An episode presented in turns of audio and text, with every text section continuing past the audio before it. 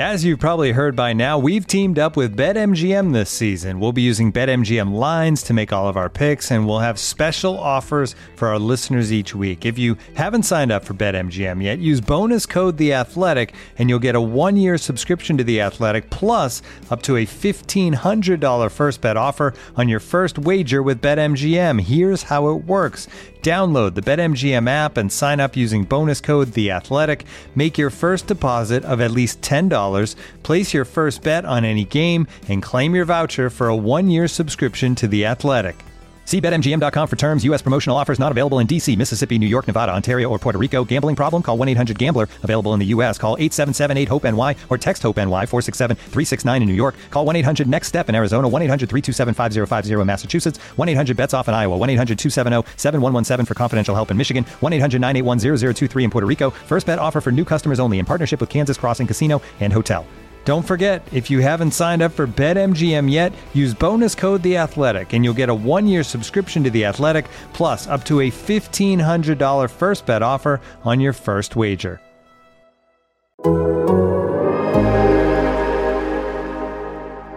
In today's episode of the Sixers Beat, Rich and I go over the Sixers' overtime loss to the Milwaukee Bucks, including Ben Simmons' success defending Giannis, the team's half-court offensive struggles over the last two games without Joel Embiid, and how this all might factor in when the Sixers reach the playoffs. We then go over the trade which saw the Bucks acquire PJ Tucker, discussing how that might impact a potential playoff matchup, and also what that signals for next Thursday's trade deadline.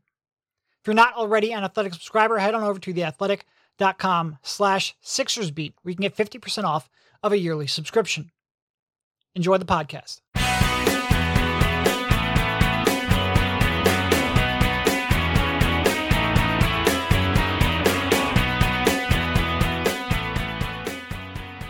All right, welcome everybody. This is Derek Bodner, joined by Rich Hoffman on the Sixers Beat, a part of the Athletics Podcast Network. You know, we are coming off of a uh, what they had had a six game winning streak that was ended on Wednesday night with a 109 to 105 loss to the Milwaukee Bucks after winning two straight. Uh, their first two games without Joel Embiid during the stretch, they did eventually fall in a game that was much more competitive than I think most of us would have expected. Maybe not better played. We'll get into that certainly throughout this podcast. But how you doing, Rich? I'm great, man. The I think you summed it up pretty well.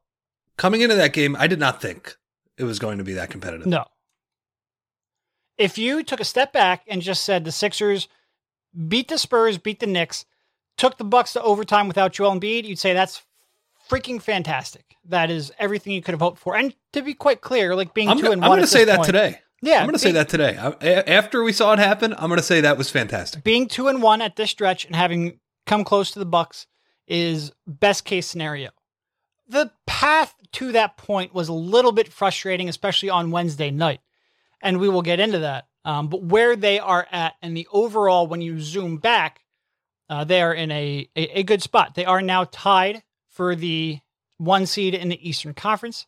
The first time since January 19th that they haven't held that outright, uh, which is pretty incredible. You don't usually hold the number one seed for that long. Um, you know, you're talking about almost two months now where they have been the top seed in the Eastern Conference. At that point, I think they were nine and five or something, and Boston was eight and four. So that sort of shows you how long ago that was and what Boston's gone through since then in the ever evolving Eastern Conference. I guess that pulls the Bucks to within two games? Two, I think. Or no, they were at two. I don't. oof, It doesn't matter. There's a lot of games left. But yeah, if you're looking at it from the perspective of they had to get through basically to April without Embiid, and hopefully at that point you get Embiid back. A two-one stretch here to start, like we looked at at the beginning. If they could go four and six over that ten-game stretch, that would be a good spot where they could they could recover from. So uh, yeah, an overall good win, or good good game, good game. Yeah, and it was frustrating to have the Bucks shoot like they did. One for the first half. seventeen in the first half. Yeah.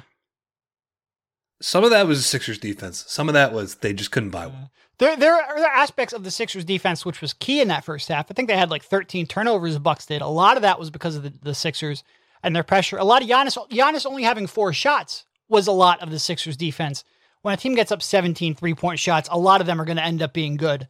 The Sixers certainly got lucky, and that sort of there was I don't want to say an, a, a sense of impending doom because that's too strong, but there was a sense of, well, if the Sixers don't sort of turn this around, second half might not go quite as easily. And you just hoped, especially with the Sixers being on the second half of a back to back and not having that rest and being without Embiid, you hope that they could find some half court offensive execution because the Bucks were going to play better. Giannis was going to score more than four points in the second half and ended up scoring 28. And, you know, the Bucks weren't going to shoot that bad. You hope the Sixers had enough left in their tank on the second half of a back to back. And they just never really got their offensive game going. Uh, and, and, and it was a, a weird end. Like there were a lot of poor decisions on both teams, a lot of poor execution on both teams. But it was, yeah, I don't know. It, it's one of those games where like you're watching it unfold and you're watching that lead reach 19 in the second half and you're watching it just get chipped away the entire second half. And it's frustrating. And like you're picking apart every bad pass, every turnover, every missed shot. Um, they had one stretch there in, I think it was overtime, where Green had two open threes and Korkmaz had an open three all in the same possession because they got the long rebounds. Missed like three threes in 20 seconds, and Giannis went down and made a pull up three, and it was like, all right, maybe it's just not going to be their night. You can nitpick a lot of what happened in the second half, but it wasn't one of those games where you, you walk away from and go, well, that that that reveals a huge problem. Um, it was, it was a good, it was a fine performance in a loss. I, I don't know what else to say. Yeah, and you know the things that you can nitpick, I would say specifically the half court offense. Oh yeah, their their worst half court offensive game of the season per clean, cleaning glass, seventy two point four. I think I'm looking off the top of my head. Uh, but 72.4 points per 100 possessions in the half court or 100 plays. I want to be clear on that. Um, not great. Uh, and by not great, I mean downright terrible. Uh, like I said, you knew that that the Sixers had to start executing in the half court, and they just never did. And that was a, a tough game for them. Milwaukee is a good defense, uh, and Giannis presents some problems for the Sixers perimeter players. But yeah, I'm sorry. Go ahead. Well, the Sixers half court offense was sitting on the bench in slippers. Yeah. So. Yeah, Doc had a Doc had a quote before this started. Um, before the Knicks game, the first game without, or the, before the Spurs game, the first game without Joel, and they said, "Well, what are you going to learn about your team during the stretch?" He's like, "I don't know. This isn't my team. Like my team is with Joel." And there certainly is a sense like we can talk about the the deficiencies that they had, if they're the deficiencies that you have in the playoffs, and you're effed anyway because you don't have Joel Embiid. Yeah. Um. So so I guess the place to start is with Ben. Very up and down game, depending sure. on what half of the court you were on. I, I called it, yeah, it was a 50 50 game. He was great at 50% and just a terrible at the other 50%. Yeah. So overall average. Yeah. Right, that's, yeah. uh, that's how it worked. And it was you know, it was it was a little discouraging. I, I thought his offense was really bad.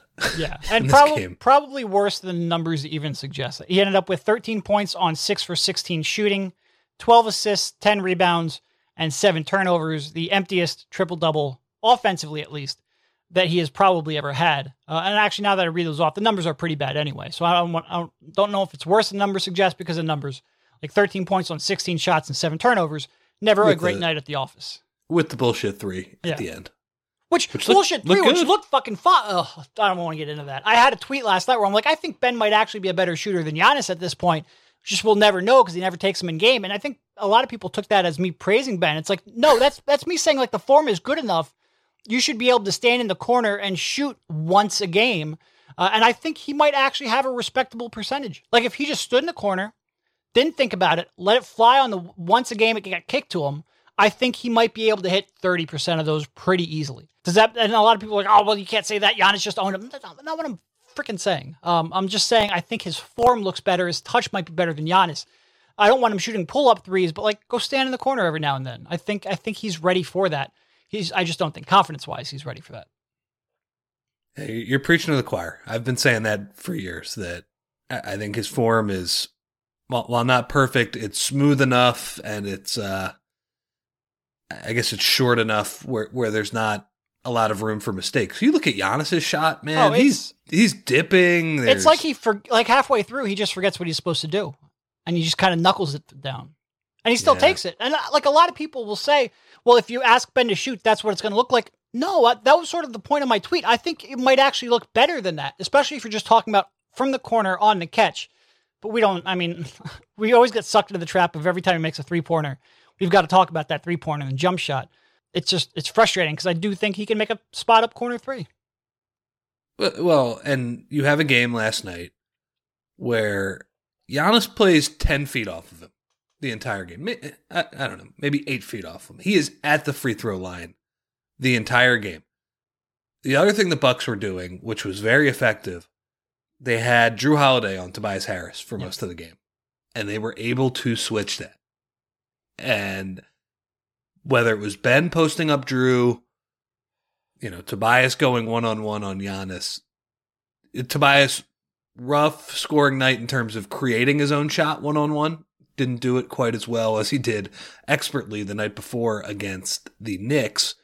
Eh, hey, that might be back to back. That might be a step up in competition. I don't know. It's it's an NBA regular season. Um, I'm not too worried about it. But he also missed open shots as well. Yeah.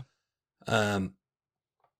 So there was that, and Ben just couldn't make it happen against Giannis. Was just at the end of the game was not or not even at the end of the game, for most of the game, was not even attacking him. Did Ben shoot zero free throws? I believe so. I think the only I mean the team shot eight. Yeah. So. Um the only the only the starting lineup only got three. The one technical from Curry in the first half, and then two from Tobias. Yeah, Ben shot zero free throws. I don't Yeah, I don't and, think and he shot have, that many the previous game either, did he? No. And yeah, I, sneakily, I, I didn't think he was Yeah, one. Uh, it was a great offensive game for him the uh, the night before against New York either. Uh, San Antonio game, everybody was cooking, including him. The uh, yeah, the Sixers they shot eight free throws. Doc Rivers complained after the game. There were a lot of people who complained on on Twitter in my mentions. I gotta say, watching it live, I don't know where people think these free throws are coming from. It's like the uh, it's like the guy who says, you know, I really don't like to complain about the refs. yeah, But, but he complains and then, but the but every time the Sixers lose a game, it's I don't like to complain about the refs, but they really suck. I mean, you know, were there individual instances of of some tough calls? Like, uh, I, I, I could do without the the Middleton jumping in to Dwight Howard thirty feet uh, three pointer, but that's more of an NBA problem, than- Right, the problem is than that specific game. The problem is that, that is the interpretation of the rule. It's a bad interpretation. I had some people say Dwight went straight up and landed in this. No, No, he didn't. did. He went forward. did. And once that I just don't defender, like the rule. once that defender moves forward, the offensive player, it is a legal move for them to jump directly towards the rim to draw that contact. I don't think it should be a legal move, but the NBA has been pretty consistent in calling that at least. So it's more like that is something they need to change than a incorrect call in that instance. Yeah. And jump But, should uh, he should have jumped forward. Like in that situation, in that spot, you know he's going to try to draw that foul. Like Dwight's got to be smarter. Put your hand up. Don't jump. If you do jump, make damn sure you're going straight up. Don't put yourself in a spot where he can draw that. Very and honestly, I think that sort of kickstarted Milwaukee because I was right at the end of the third quarter. I think that kickstarted their run a little bit. I mean, those were three big points for sure. Sure. The, the Sixers had some dumb plays while the Bucks were struggling. You know, Simmons let Con- Connaughton get an offensive rebound at the end of the half. I, I guess maybe he missed both of those, so uh, it didn't quite matter as much. But uh, yeah, I mean, every point counted in a, in an overtime game. The uh, so so just back to the free throw shooting in general, though.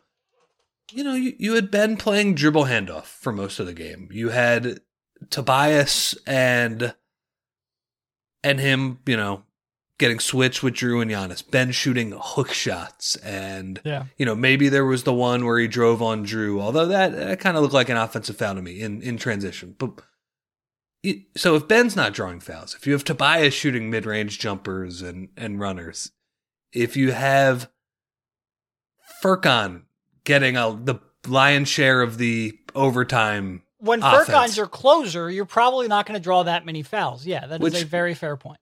when you have fucking Dwight shooting 18 footers and 20 footers for most of the game, you're probably not going to shoot too many free throws. So, yeah, the Sixers offense bogged down. Um, you know, I, I, I wish Ben would have found a little more of a way to score. You Yeah. know, look, I we're going to talk about his defense in a minute, but Giannis found switches and found ways to eventually score. And Giannis is one of the best five players in the world, so that's that's what he does.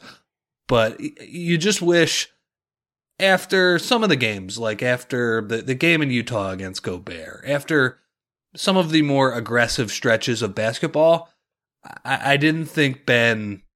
I, I think he kind of just resorted to the dribble handoff game. And to be fair, like the Sixers missed some shots, and, and part of uh, his game, he was part of the reason that they were getting open threes and driving kick. But I, I just wish there was a little bit more of a diversity to his skill set. Um, so yeah, I, I guess that's where I'm at for his his game. This episode is brought to you by Michelob Ultra, the official beer sponsor of the NBA. Want to get closer to the game than ever before? Michelob Ultra Courtside is giving fans the chance to win exclusive NBA prizes and experiences like official gear, courtside seats to an NBA game, and more. Head over to michelobultra.com slash courtside to learn more. Looking for an assist with your credit card, but can't get a hold of anyone? Luckily, with 24 7 US based live customer service from Discover, everyone has the option to talk to a real person anytime, day or night. Yep, you heard that right. You can talk to a real human in customer service at any time. Sounds like a real game changer if you ask us. Make the right call and get the service you deserve with Discover. Limitations apply. See terms at discover.com/slash credit card. Yeah, especially because he had that stretch there where there was a little more diversity to his skill set um, earlier in in in February and early March. Um, s- certainly before the the All Star break, he was playing some of his best basketball. In that regard, this was a tough matchup for him. It's a tough one. Yeah, that's they have good defensive personnel. Oh, and and they're they're theoretically, uh, I don't know how much PJ Tucker has left in the tank, uh, and how much of that was just he's playing on the Rockets without James Harden. He doesn't give a shit anymore, and that will be interesting to see. But if he if he does come back, they have an even more switchable lineup, which will be interesting because they have never really switched all that much. Uh, it's tough to do that with Brook Lopez there in the center, so they have avoided that. Now they have a little more personnel, which I mean that, that could be a real good defensive team uh, and a real tough defensive team in the playoffs. It was a, it was a tough defensive team, certainly for Ben Simmons last night, but um, you need you do need more out of him for sure, for sure, and that is the um that is the trouble with Simmons. He was utterly fantastic. And you know, you talked about Marc Gasol being, um, you know, the the end game boss for Joel Embiid. Well, Giannis defensively is sort of like the end game boss for Ben Simmons. He's never had any real success against him. You know, two years ago, I think it was when Giannis dropped 52 in Milwaukee, they switched and they started putting Joe on him because Ben just didn't have, he got bullied every time he tried to defend Giannis one on one. So for him to come out and really shut Giannis down in the first half, and cut off his driving lanes and match his physicality and keep him from getting three feet from the basket, it was real impressive to see. And he had some possessions where he stood him up not once, not twice, but three times in the course of a possession. Uh, and it was it was a real good defensive performance. To then mirror that with an equally bad offensive performance in a game where you don't have very many options outside of him, especially when Curry leaves with seven plus minutes left in the fourth quarter. Um, it's it's the Ben Simmons experience. It really is. Yeah, he is. He but, is offensively. He is. It always seems like he is one bad game away from taking some of that progress and going backwards. Yeah.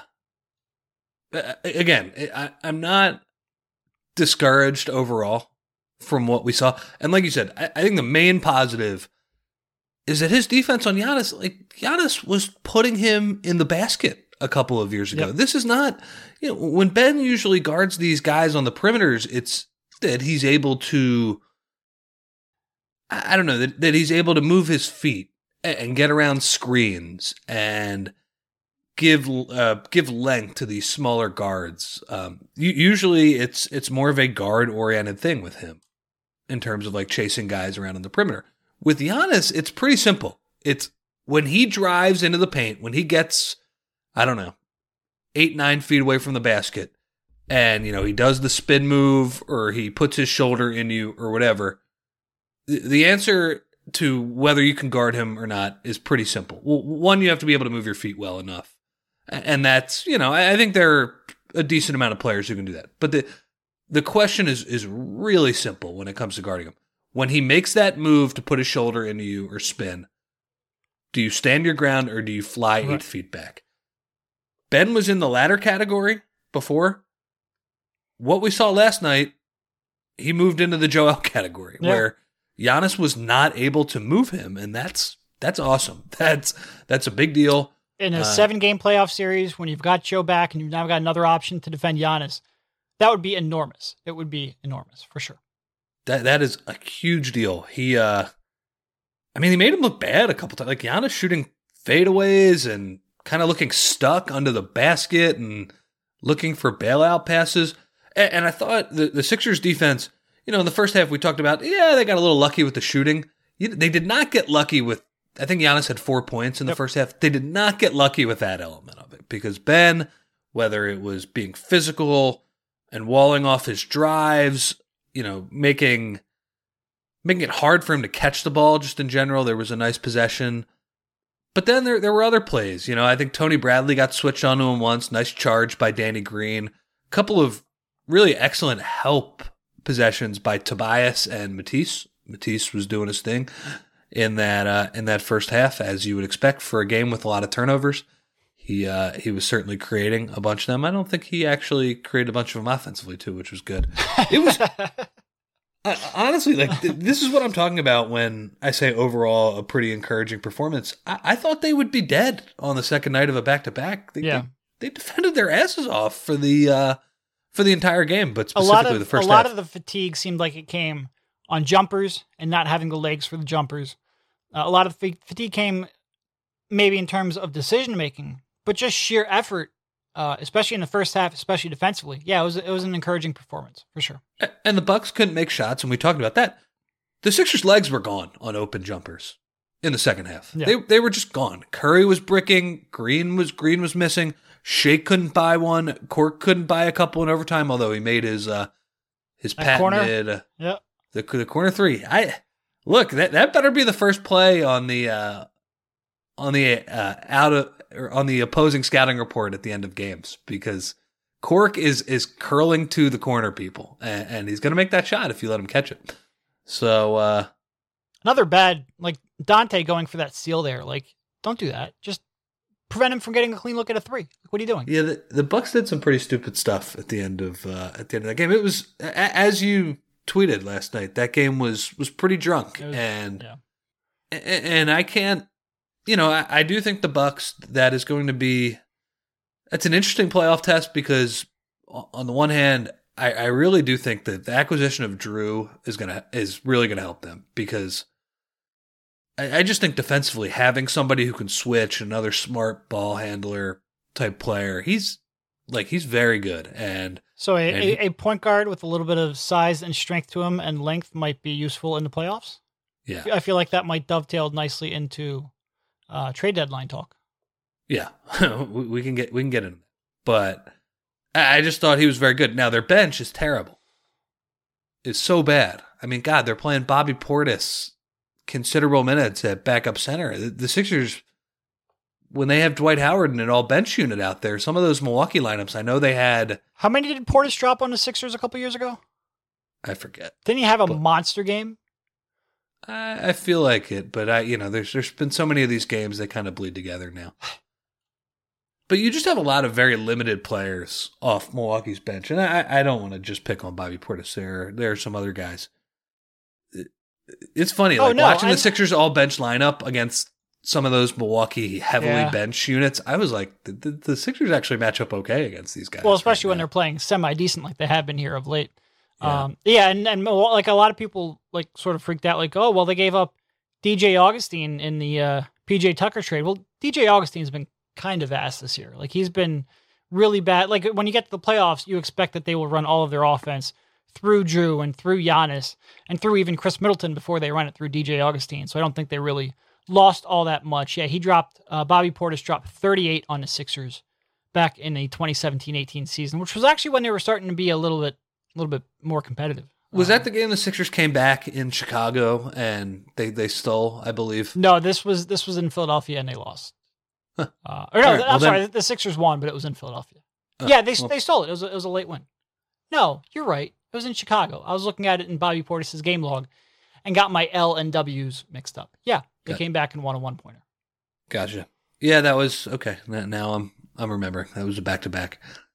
So you know, it was uh it, it was a good test for them, and I'll just say, like overall, like any criticism we have of uh of Ben's offense, which I, I think is is valid. I'm uh I'm five ten, by the way. Don't uh, I am six two, so I guess I can get away with criticizing him. That was funny. That was Don't and look, it wrong. was it was petty, but that's okay. pretty- I'm I'm I'm okay with petty. I'm not above petty. uh, but I, I I just I like when athletes show their personality, and sometimes that will be, you know, might might border on the petty side, but uh, it was a it was a, it was a pretty bad take. It was a pretty bad take. I would have look if, if somebody called me worst sports writer in the world or, or most overrated sports writer in covering the league, I'd probably clap back a little bit too.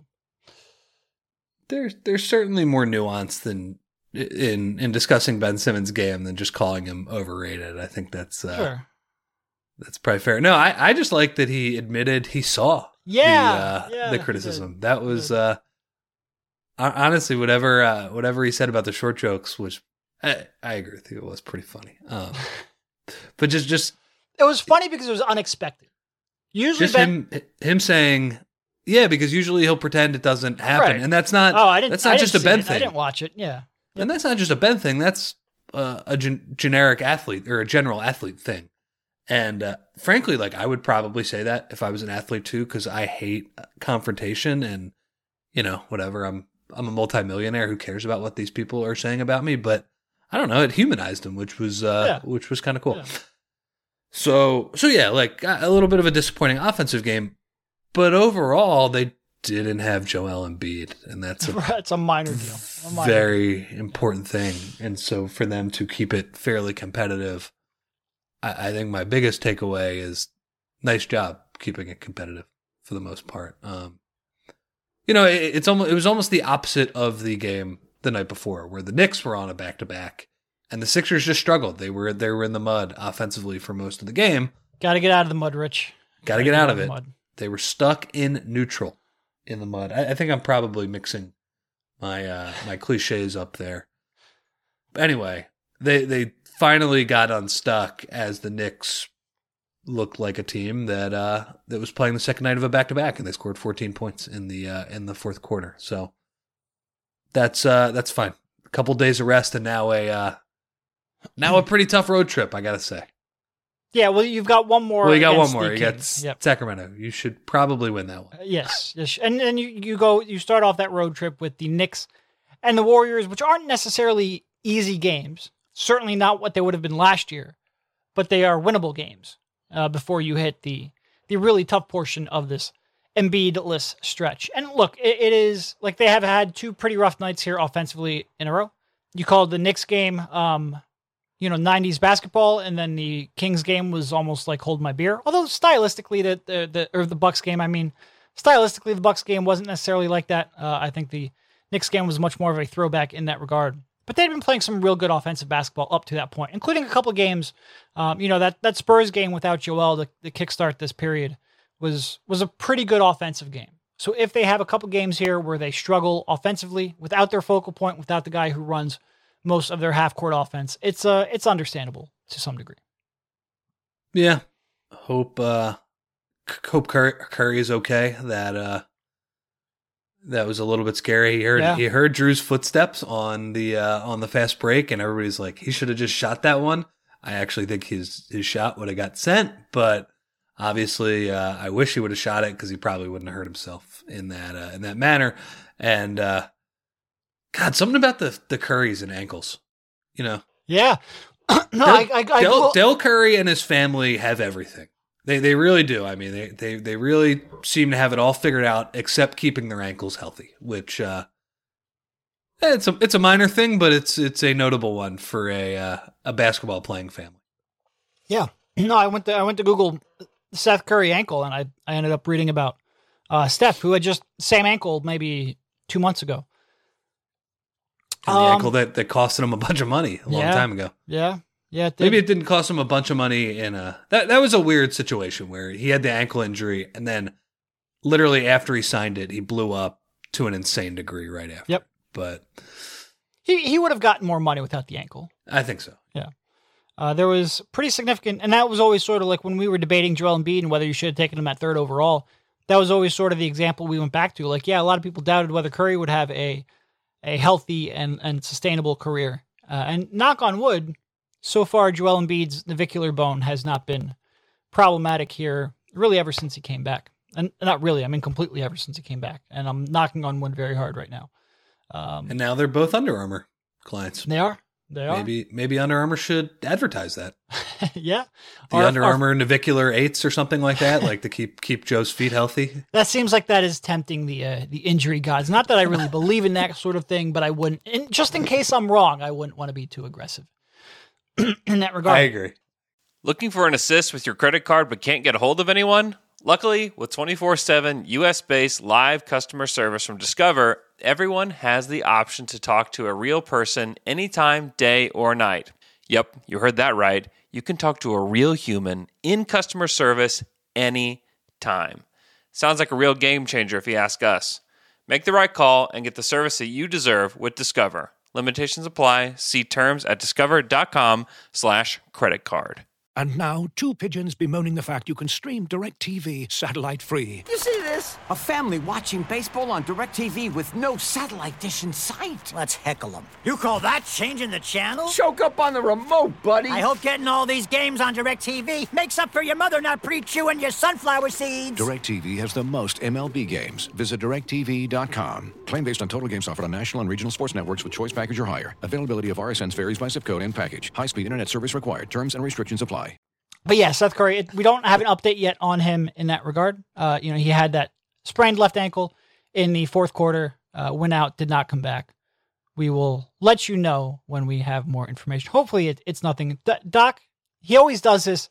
I don't really know, but I don't think it's serious. And then I'll go back to uh, well, but I don't, I don't really know. Um, so he's like, I don't have an update. I'm positive, but I don't really have an update for you. Uh, but he did seem to think that it wasn't going to be anything too serious. Uh, but Doc also seems like he doesn't really. He seems pretty focused, uh, and like he doesn't like those periphery kind of things. Just don't concern him too much during the game. So we will we'll find out. But not. Yeah. Speaking of Curry, Doc mentioned before the game that uh, I think it was the first time we've heard it from him. He's like, "Yeah, he should shoot more threes. Yeah, and like there's been a definite seem like a, a, a shift a little bit. He does seem like more often he is he is stationing himself not at the line, but like a good five feet behind the line, and he's exactly. taking those shots now. Uh, some of the pump fakes are now resulting into sidestep threes. Not all of them. There's still a, a healthy portion of pull up three pointers or pull up two pointers that he is taking, but it does seem like there has been a little bit of a conversation of, hey, you can shoot from 28 feet. Like go out there, especially with Joel. Like give us. And I mean, look, Morey pushed that evolution in Houston where those guys would you know, set up from 30 feet away and, and, and bomb. And you wonder if that is going to be the case for select players here. Like you probably don't want, um, I don't know, Danny Green shooting 30 footers. I don't want Tobias shooting 30 footers. No, no, that's, definitely not. That's not even going to hit the rim. No, no, no, no. Um, but maybe Seth Curry, I mean, obviously Seth Curry, maybe Furkan could, Mike Scott seems like he could, he'd be okay shooting from maybe, who knows. He would, um, he would miss from 30 the same way he'd miss, miss from, from 24. Yeah. Yeah. But uh, all right, so let's move on. There was a, a trade before the game, which left the Bucks a little bit shorthanded. We don't talk about it too much because the Sixers were sh- shorthanded by about seven foot two, uh, but it did leave the Bucks without DJ Augustin, without DJ Wilson, who are heading um, who are not on their team anymore. Who are not on their team? They're heading the Rockets. The um, Bucks got back PJ Tucker. There was some pick swapping going on. So the Rockets have the right to swap um, their uh, their second round pick for Milwaukee's first round pick this year. Uh, Milwaukee got another pick back. I think it was what 2023, their own first round pick c- coming back to them, and they sent a, a 2022 first round pick to Houston. I might have some of those details mixed up, but essentially they are trading two first round picks for a first round pick and a second round pick. The end result is basically that they're dropping about eight to 10 spots in this year's draft to get PJ Tucker is the biggest consideration. Which I think when a lot of people saw that, they thought, wow, that's a, two first round picks. That's a huge overpay. It's really not when you factor in the one that's coming back and a second round pick that's coming back. But it is a trade. And it's a trade of, of somebody I think a lot of Sixers fans were interested in. And look, I had some interest in PJ Tucker too. And I when I say that, I acknowledge that he has been bad this year and taken a clear step back this year so far. I wonder how much of that is not having James Harden to create wide open looks for him in the corner. I wonder how much of that is just disinterest because he's a 35 year old on a bad team that uh, has basically given up their their title contention hopes. And, and by the way, boy, are they bad. They're real oh bad. my, oh my god. So I wonder how much like I there's sort of those two factors plus also he's about to be 36 I think it is. He could just also be washed uh, and you don't truthfully know. I do think ultimately what uh, Milwaukee gave up, which again is, is the biggest consideration is moving back 8 to 10 spots in this year's draft is a fair gamble for them to see whether or not he could turn the corner uh, and, and find the productivity he had from 2 to 3 years ago. But it is like I said, it's key for the Sixers because the Sixers might have to match up against them, and they can now switch a lot more uh, in the playoffs. It's key for the Sixers because that was a player you could have potentially targeted for relatively cheap. Uh, I had just written about it actually that day, legitimately that day. Thank you for cutting short the shelf life on my story. Uh, I had written an article about that. We had a roundtable. Um, but also, it is interesting to me, you know, with the trade deadline, and this is the first trade deadline where you have sort of that um, play in tournament factoring in and you've got rather than just one through eight, you've got seven through ten in a playoff tournament to determine those last two seeds. Does that make more teams unwilling to be sellers because they think they can play their way into that 10 spot, into that play in tournament, into potentially a playoff bid that they otherwise wouldn't be in? And if there are fewer sellers, does that mean there are more buyers? Pro- probably not more buyers because if you're a 10th ranked team, you're probably not going all in to make that playoff tournament.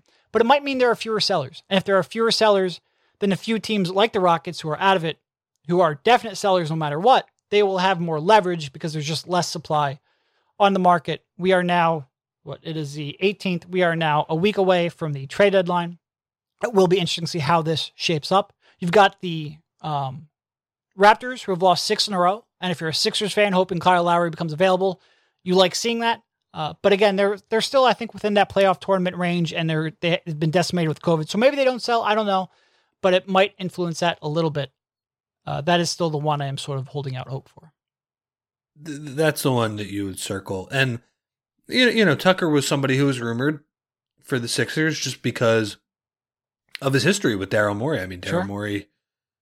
And also, like, wanna say- how many, how how long have we been saying, like, boy, it'd be great to get a, you know, sort of a, a, a small ball shooting five that you could start switching some of these uh, Simmons led lineups. Um, he would have fit in theoretically if he could regain his form from a few years ago. He would have fit in that regard.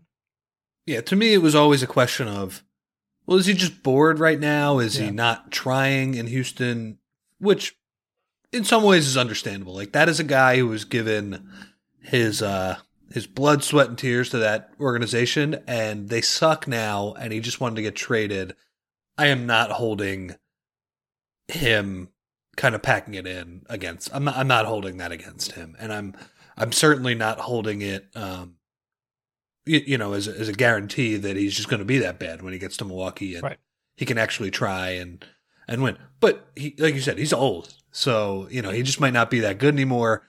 He also is, you know, he's a very weird player offensively Yeah. in that his feet just have to be cemented into the ground to get a shot. Cemented. Now he can make that shot, but he also had the guy who was better at creating that shot than anybody in the league. And certainly he made Harden's life easier on the defensive end. But my God, I mean, I don't think you're, uh, even if he plays with Ben Simmons and it's a small ball lineup and, and all of those things, it's different than having Harden and five shooters or Sure. Harden and Capela and, and just standing in the corner there. There is no offensive ecosystem like that in the NBA for him to play in again. Maybe if he went to Brooklyn and all those guys, but that's a- about it. You're not you're not running PJ Tucker off floppy. Is that what you're saying? No, He would And- have no idea what to do with his feet. That would be fun. And you know what? There's been a lot of discussion since that Arnovitz ESPN article about, you know, are there too many threes? And Daryl Morey's been. It's pretty funny that Daryl Morey's starting to say that now, now that he plays for the team that doesn't, or he, he manages the team that, you know, doesn't shoot quite as many threes now. But I agree with, I agree with this. The, the guys that you need to get out of the NBA are the PJ Tuckers shooting threes. The, the shots he takes should not be worth, the, worth three points. Steph Curry, those should be worth three. So what I am saying is get rid of the damn corner three. Is what that's my that's my hot take for today. Um, Well, the problem is you can't. It's it's tough to push that back. Would you just like the above the break, like stretch it out to to the yeah, out of bounds? that's what I would do. Okay. Yeah, I there's do, I a uh, think, there's a high think- school gym in Philadelphia, Roman Catholic, that is really small. It's like a 50s type gym. And, and there's no corner three, to be clear, in that gym because just the, there's a lack of width on the, on, yeah. on the court. But yeah, that's the, they, they have the idea of you just run the perimeter three point line and, and don't, you know, don't cut it off at the, uh, at the corners basically. Yeah, I, the, to me, uh, the only real solution there is, I think, moving the line back a little bit, making it a little bit tougher. Which, by the way, if people then get real good at shooting, like if you move the line back to 26, 27 feet, people get real good at sh- making that shot. You then open up the lane for post ups. You open up the lane even further for drives. There is a lot of benefit to, you know, whenever we talk about the prevalence of a three point shot, it's not so much that you're taking away dunks or layups or transition. You're taking away those 17 footers, you're making them 24 footers. You make those 27 footers, that will help other aspects of basketball and help pretty up the game. I don't have too big of a problem.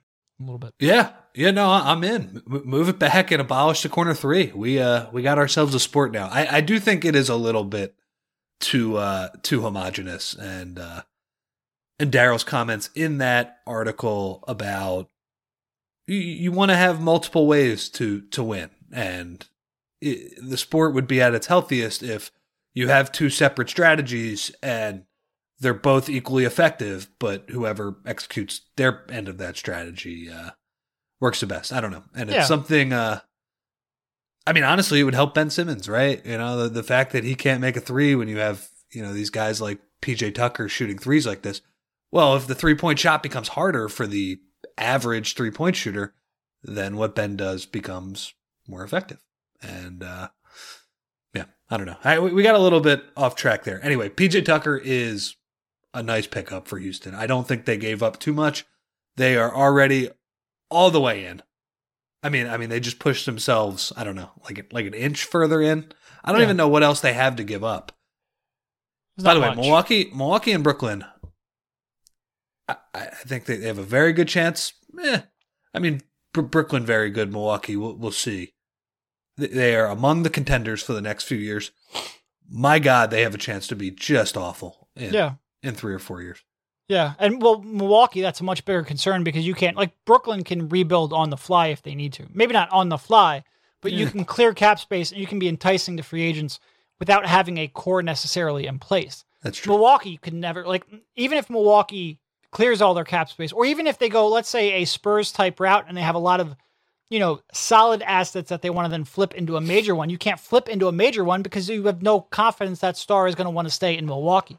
If we're talking about ways the threats to the NBA, the competitive balance and the large market and the destination cities, I think is a much bigger uh, concern to rectify than three pointers. But I agree with you. If you can have multiple different strategies which are viable in your league, I think it makes for a healthier league. I don't. That doesn't mean I dislike the three point shot at all. Really, I think it comes with a lot of benefits. But anything that you can do to open things up, I think is is worth considering. I'm not a not a traditionalist where you can't change anything, which would be stupid in basketball anyway, since the three point shot changed so much. Uh, not only when it was introduced, but when people realized it was worth more than two points. Uh, all right. So, what do we got coming up here? Oh, uh, we're gonna have a mailbag podcast here over the weekend. So if you have a question, send us an email mailbag at sixersbeat.com and we will get to that. Until that time, there we do have a couple days off, so not many games are going to be played up until that point. So give us some questions, give us some mailbag content, so we can get that out to you.